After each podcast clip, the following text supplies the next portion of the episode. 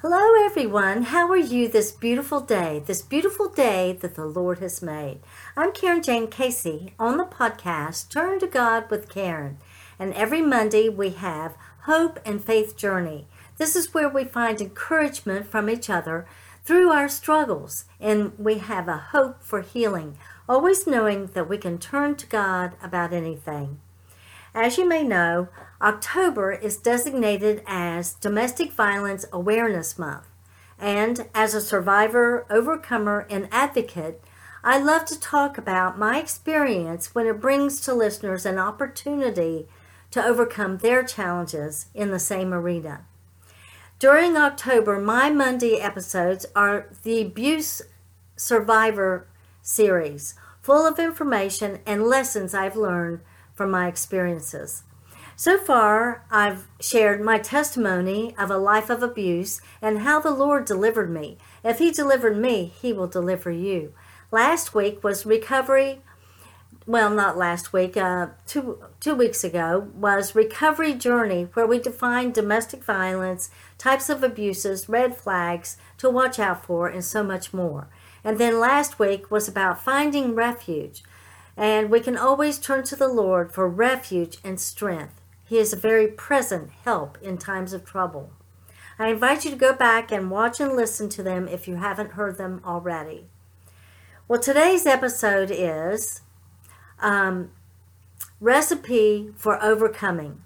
I'm truly basing this episode on a brochure that I had written last year Hope for Your Future. Do you face challenges that you need to overcome? And you can request this through my website contact page, and I will send it to you free. As a domestic violence survivor, overcomer, and advocate, I want to share what I've learned during a lifetime of abuses. I want you to see that you are the Lord's treasure, His work of art. You can hope to enjoy the abundant life that was meant for you. Well, what is domestic violence? A good internet definition says that it's a pattern of abusive behavior in any relationship used by one partner to gain or maintain power and control over another intimate partner. As you may know, domestic violence can happen to anyone. It doesn't matter what your race, age, or religion might be. It can affect the whole family, co workers, and the entire community. As one who has experienced child abuse, I can attest that repeated violence in the home will teach a child that that bu- abuse is a normal life pattern. One thing I learned through experience in domestic violence is this the abuser is not always abusive. There will be times when your abuser seems to be loving and caring. I believe that's the hook. So, to get the partner to stay, to believe change can happen for the better, to continue having hope. If an abuser was always abusive, a victim would give up earlier in the relationship and find a way to leave it. Through my experience, I've come to believe this is the recipe for overcoming challenges, any challenges, just not just domestic violence. So listen up, it only has five ingredients. The first ingredient is turn to God or turn back to Him.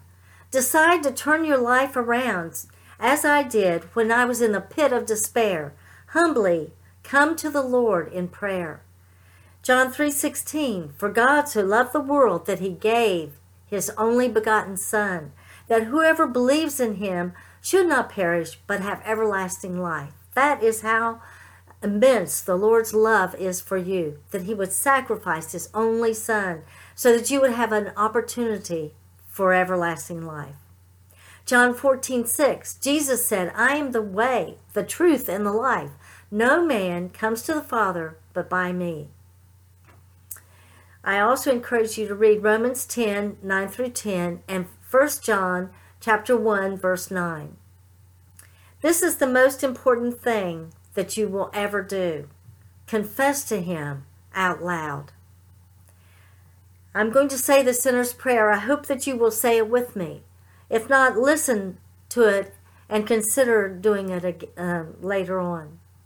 It's very important. Like I said, it's the most important thing you can ever do. Dear Lord, I know that I've messed my life up. I ask you to forgive me of my sins. Help me with the temptations as I strive to walk away from my sinful life. Dear Jesus, I know that you suffered and died on the cross for me to pay for my sins, and you arose from the grave. You defeated death. I accept you, Jesus, as my Lord and Savior. I ask you to come into my heart right now. And thank you, Jesus, for saving me. I will serve you all of my life. In Jesus' name, amen. If you said that prayer for the first time, then you are saved. You are a believer. You are a child of God.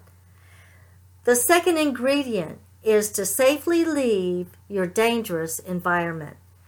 If you ever find yourself in a domestic violence situation, please know that you are not alone, it's not your fault, and you can get help. If it's an emergency, dial 911. You can reach out to shelters with professional resources to devise a safe escape plan because this is a very dangerous step, but you do need to figure out how to leave. There are people there to help you. So if you suspect you're in a, entering into a domestic violence situation, go and talk with professionals. Figure out what you're going to do. The National Domestic Violence Hotline number is 1 800 799 7233. SAFE. Please know that the Lord did not mean for you to remain in a habitually toxic environment with mean-spirited people. Proverbs 2:24 Do not make friends with a hot-tempered person. Do not associate with one easily angered. There are many scriptures like that. Also, please look up uh, 1 Corinthians 5:11. The third ingredient, believe and have faith. Have you turned to Jesus for salvation? then you need to realize that you are no longer an unloved, unworthy abuse victim. You are not alone. Rather, you are a precious child of God. The King of the universe loves you, and you are never alone. Have faith, not fear. Jeremiah 31 3 The Lord appeared to us in the past, saying, and this is true for today I have loved you with an everlasting love. I have drawn you with unfailing kindness. Isaiah 41:10 So do not fear, for I am with you. Do not be dismayed, for I am your God. I will strengthen you and help you. I will withhold you, uphold you with my righteous right hand. The fourth ingredient, be filled with gratitude. Look for thanksgiving. Look with thanksgiving at what the Lord has done for you, what He has brought you through already. Be thankful for everything. It's impossible to be thankful and have a pity party at the same time. When we rejoice in the Lord, praising Him, we can experience inner peace and joy despite our circumstances. Philippians 4 4. Rejoice in the Lord always. I will say it again, rejoice. 1 Thessalonians 5 16 through 18. Rejoice always, pray continually, give thanks in all circumstances, for this is God's will for you in Christ Jesus. Give thanks in all circumstances.